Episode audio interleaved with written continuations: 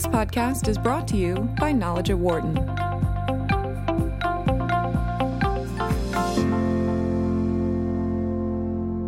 Last weekend, the U.S. national debt hit just over $22 trillion the highest it's ever been. Candidate Donald Trump once promised to eliminate the national debt, which was then around 19 trillion. But the federal budget deficit has ballooned to 310 billion, up by 77% from the same time last year. Part of the blame is that the Tax Cut and Jobs Act lowered the revenue coming in while the government spending has increased. The Congressional Budget Office projects that the U.S. is on track to have annual deficits and incur national debt at levels not seen since World War II in the 1940s. So, what do these numbers really mean for you and I, and do they matter?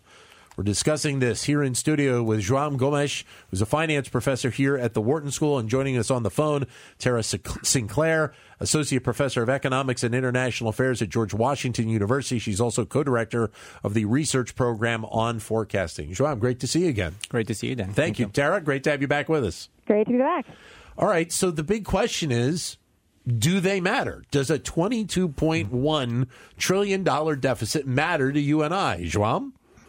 I was thinking of an analogy, and I was thinking, you know, it's a little bit like um, like gaining weight, like eating too much. Um, you know, on a day to day basis, it doesn't really matter. Uh, you can eat a little more. You can have an extra helping. You can gain a couple pounds. It doesn't really matter. And you, you get convinced it doesn't really matter. But there comes a day. there comes a day when there's a reckoning. And, and I, I, don't know how far away we are from that. I don't think we're that close. But uh, you only need to look at, say, Southern Europe and our friends in, in Greece or Spain to see um, there comes a day.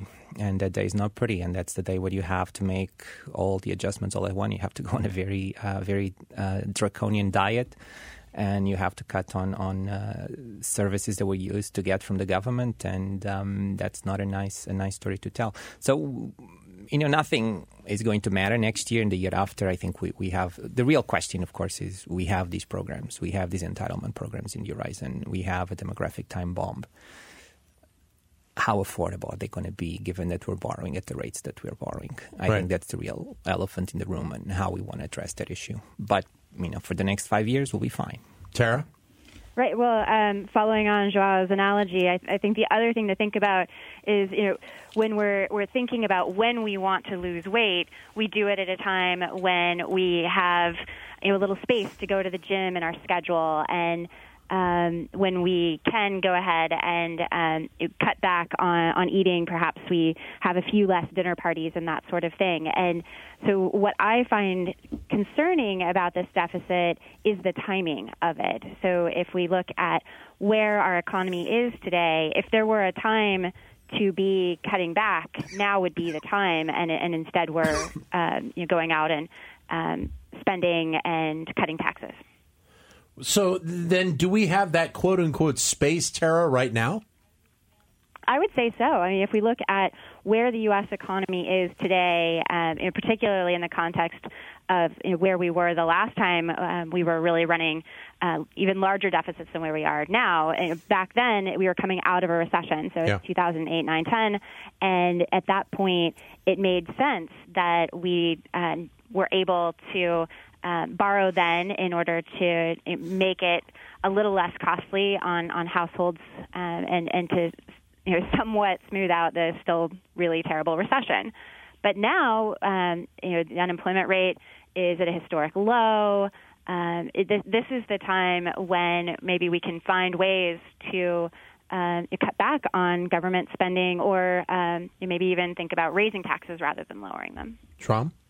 I agreed. I would say last year was a better better time than this year, but mm. um, but yes, I, I, agree. I think this is exactly the time where, where it's important to to just take a step back and say where, where can we maybe um, cut a little on the spending, or, or maybe undo some of these some of these tax cuts, um, and and reduce the deficit, which is not as high as it was. I mean, just to, to be fair, it's not as high as it was during the, the first few years of the Obama administration. We're talking about 800, 900 billion.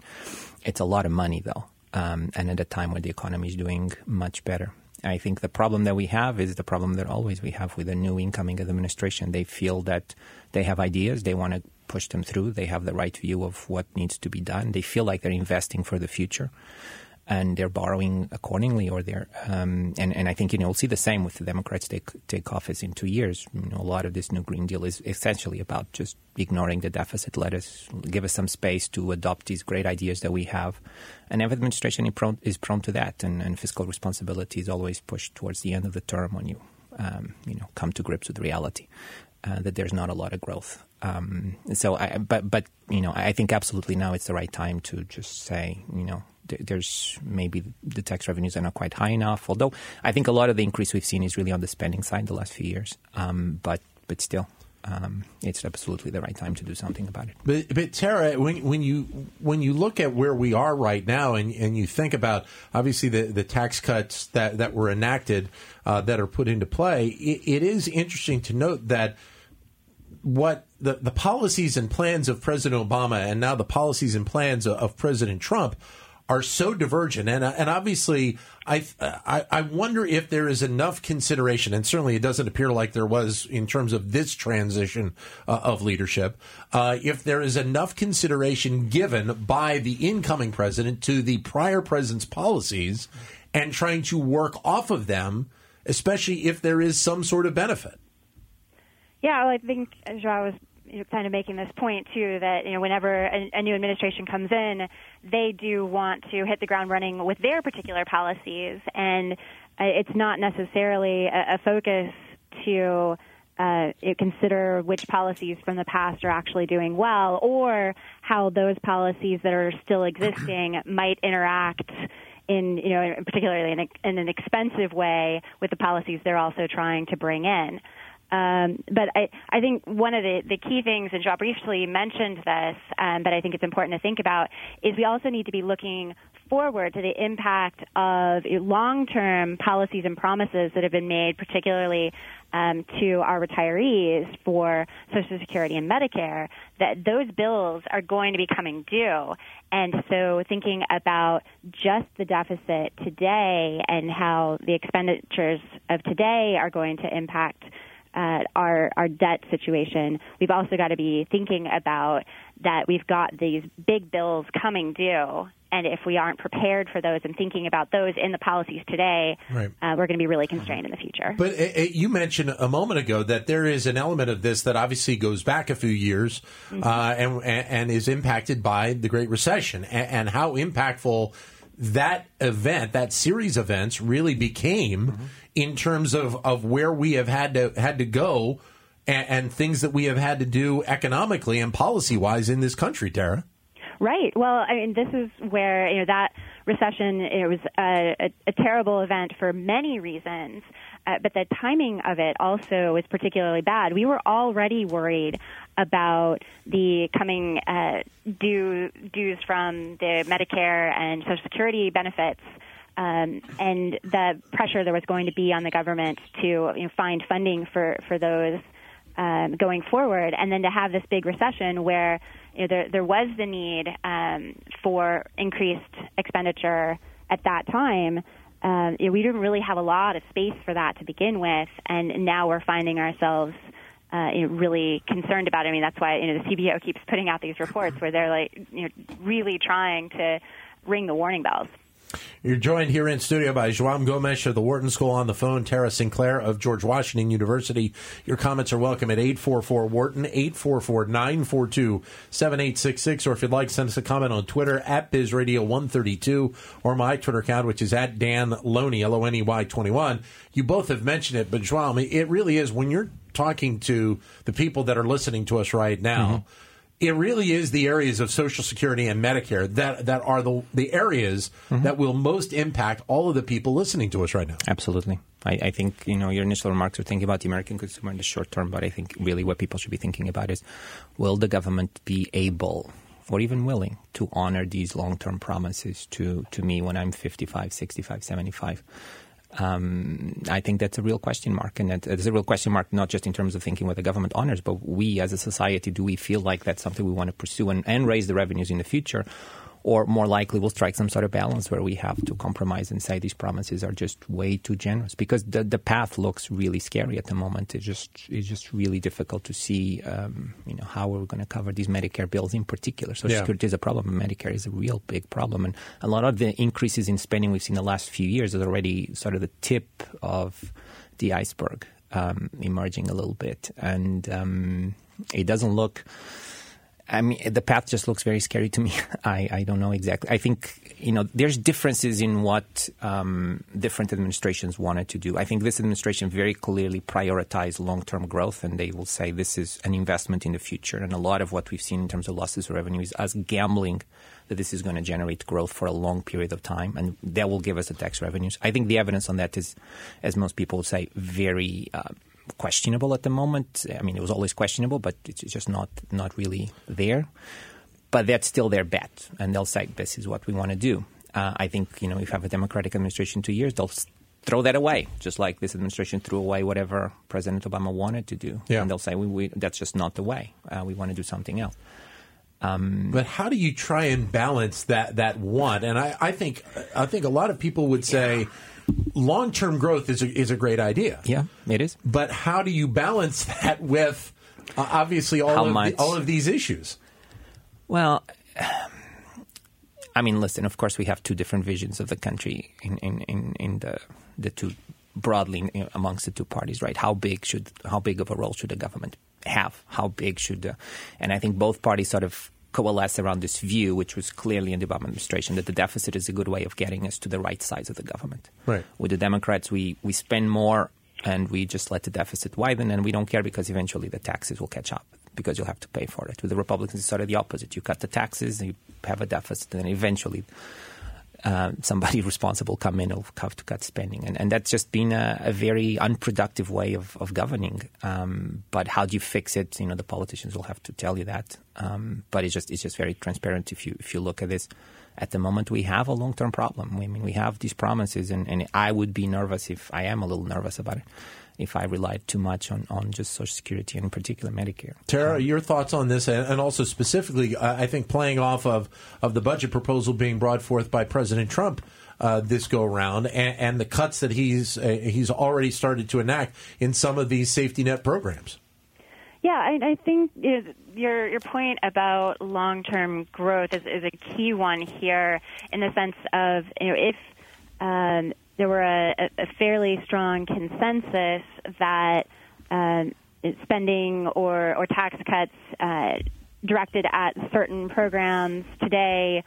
Uh, would lead to clearer economic growth in the future. There might po- be the possibility that, that some of these things pay for themselves, um, but it you know, the the research on this really seems quite pessimistic that there's going to be a way for us to um, you know, create uh, enough GDP growth to pay for um, you know all of our, our dream programs. That just seems to be difficult to do, and also uh, if we look at the demographics, we've got a lot of people leaving our labor force in the coming years. Uh, not as many people coming in, so this burden in terms of of, of who's going to be working and paying the taxes on this, it, it's going to fall on a smaller proportion of our population, and that's that's disconcerting as well. Um, in terms of thinking about the budget proposals and and how we think about you know entitlements uh, versus you know, social safety net versus defense versus uh, you know, other government programs. You know, all of these areas, there's a lot of disagreement in, in uh, today's citizenry about where where the tax funds should be going, and I think that is reflected in this constant push and pull between the two parties. Uh, and it's not really clear how much of this is a, know, an economic question about where funds should be allocated and where cuts make sense and how much it's a political question about what do we as a society value? Do we think that a large social safety net is important, or do we want to have you know, smaller taxes and a smaller social safety net? João? Um, I, I agree with pretty much everything. I, I think I, I just want to emphasize that this conceptually we all agree promoting long-term growth is, is good. But for example, you go back to the President Obama's years, and he really believed in, for example, things like clean energy, which are coming back to to be relevant. Uh, for this discussion for the new presidential election. He thought it would create a lot of jobs that way. We, would be the future of our economy. Clearly, the current administration doesn't. Um, I mean, everybody, it's easy to say, I'm going to promote this, I'm going to have subsidies there, I'm going to have target tax cuts. But for another example is infrastructure. We hear this a lot. The sure. government should invest in infrastructure because that's going to pay for itself. I I mean, that's some people say that, some people don't. Um, you know, in theory, there's lots of things we could conceivably agree we should spend money on and should run a deficit that way because they might pay for themselves. Um, but there's very, very few, uh, very little evidence and very little agreement that there's anything like that out there. I mean, it's just mostly a question of you, you borrow, you spend a little, that boosts the economy a little bit in the short term, that wins you an election, that gets some jobs. Um, but we have a long term problem. Um, and I think that's a discussion to have. I mean, do we want to have, do we want to pay for these promises? Eventually, that's where the conversation is going to go. It might take 10 years to get there, but it will get there. But the, the problem is, is that realistically, I don't think that that is a, a, a, narrative that works with the politicians who are the people that, that have to make these decisions because as you said yeah.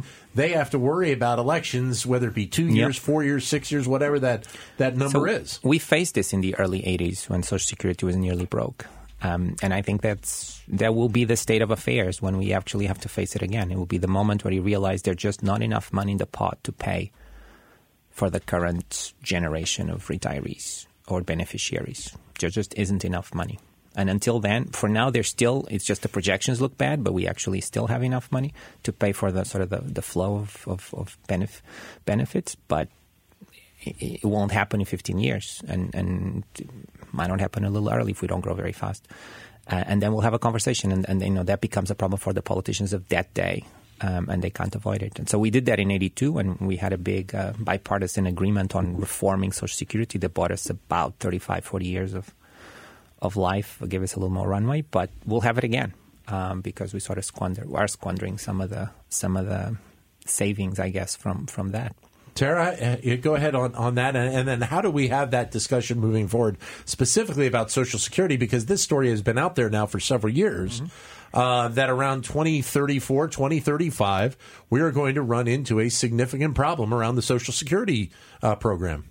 Yeah, I mean, Social Security is is one. It's, it's actually a fairly easy one to fix, uh, and so on on that front, you know, there's there's a couple of different ways that we can we can see a way forward for, for Social Security to you know either um, you know ask people to work a few more years, have um, you know, a, a lower um, inflation rate for the index for that, uh, so that you know people get a little bit less inflation adjusted than what they might have had a fe- sense that they were promised, or maybe even people get a proportion, not everything. Um, and and also that you know, younger people, in a lot of cases, are actually already expecting to not get Social Security. Now, that's not necessarily translating into good savings plans, and you know, and of course, you know, an unfortunately large proportion of our population, you know, aren't in a position to be able to be saving for retirement. Uh, right. And that's you know that's the big policy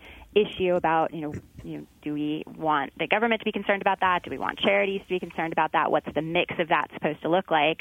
Uh, but that's why we have you know elections and elected officials to uh, try to represent our our population's views on, on those issues. But part of that conversation, uh, Tara, goes to as you mentioned, people and, and younger adults with their savings as they are starting out their professional careers. And obviously, that's something that has been discussed uh, quite a bit. But in this day and age, it is also the relationship between that employee and the company in terms of what is put into that mix, how much that individual really understands what that is, so that they can have enough money. So realistically, Social Security is just kind of, uh, you know, an add on when they get to retirement time.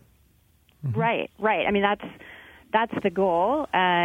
With and you know, one potential model, you know, people have have talked about this a lot. Uh, you know, we you set up Social Security as uh, you know, and to make it palatable, and made it something that goes to everyone.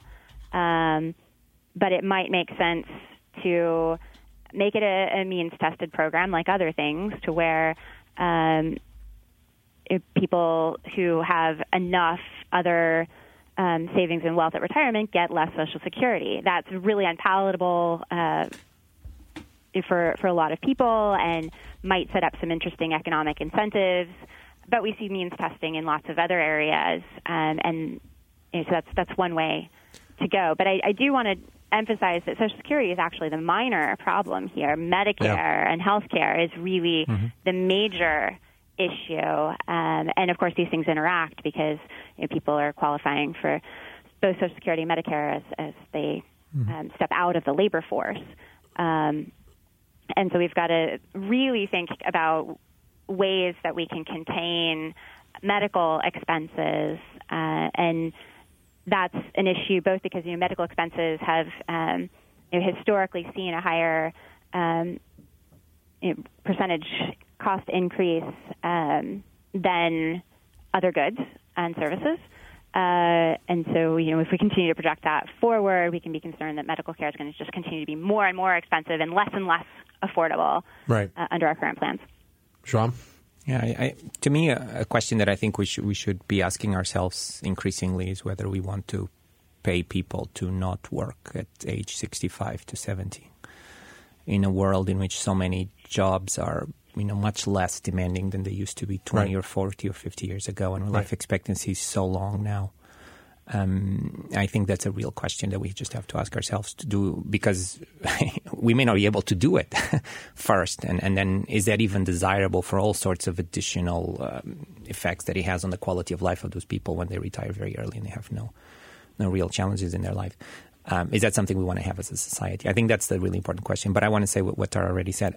Medicare is by far the most intractable problem. Social Security is by comparison, relatively easy. But you're talking about, and again, because of, of the importance of Medicare in this day and age, mm-hmm. it is part of an overall review of healthcare in general that needs to take place in this country. And a lot of people have, you know, come yeah. out with all kinds of different ideas of, of, how we do that. They look, you know, overseas to the type of, uh, of medicine that is done in a place like the United Kingdom, mm-hmm. uh, with, but it has its issues as well. And, and because of how the, the, the medical industry is structured, and obviously the in part the impact of the insurance industry in this as well. Yep. A lot of people believe this is a this is a task that is is is one that may not be able to be fully changed. Do you agree? It definitely will have very large implications for our deficit and debt discussions. Can we afford to do something like even a mild nationalization of, of, of this this um, healthcare and create a national healthcare service even in a small scale. I, I, think economically the cost is, let alone whether people vote for that or not, but it's a real question uh, that we can even afford to do it. Um, do we have the resources to do it? Um, the implications are difficult to assess, though. But uh, you know, there, there's obvious problems with healthcare. The most important problem, of course, is the costs go up faster than, than our resources, than our GDP goes. Um, that can't last forever, obviously, but that's going on for quite a while. We just, and unless we find ways to deal with that, that we, we either cap price increases in some ways or negotiate better rates for Medicare, whatever it is I, I, don't. I'm very skeptical that nationalizing works, mostly because I'm a European and I, I know how that system right. works. that's and, why and I'm happy you, to live here. right here, yes, exactly. I'm very skeptical that works very well, but but it has some advantages, and, and there's no denying where we are now. We can't continue. Should should Tara then with with the the the debt which is continually moving higher, uh, even as we speak, uh, should then the estimations be to try and at least slow it down right now, and then as a part of the process, see what you can do to try and reduce the deficit, uh, the debt uh, at some point? I, I, don't even know that we need to actually re- reduce the debt, but I think right now we definitely need to reduce the deficit uh, you know, we want to find ourselves in a position where we're at least adding less to the debt each year than we're we're growing uh, in in terms of, of overall you know, GDP growth or you know, thinking about national income.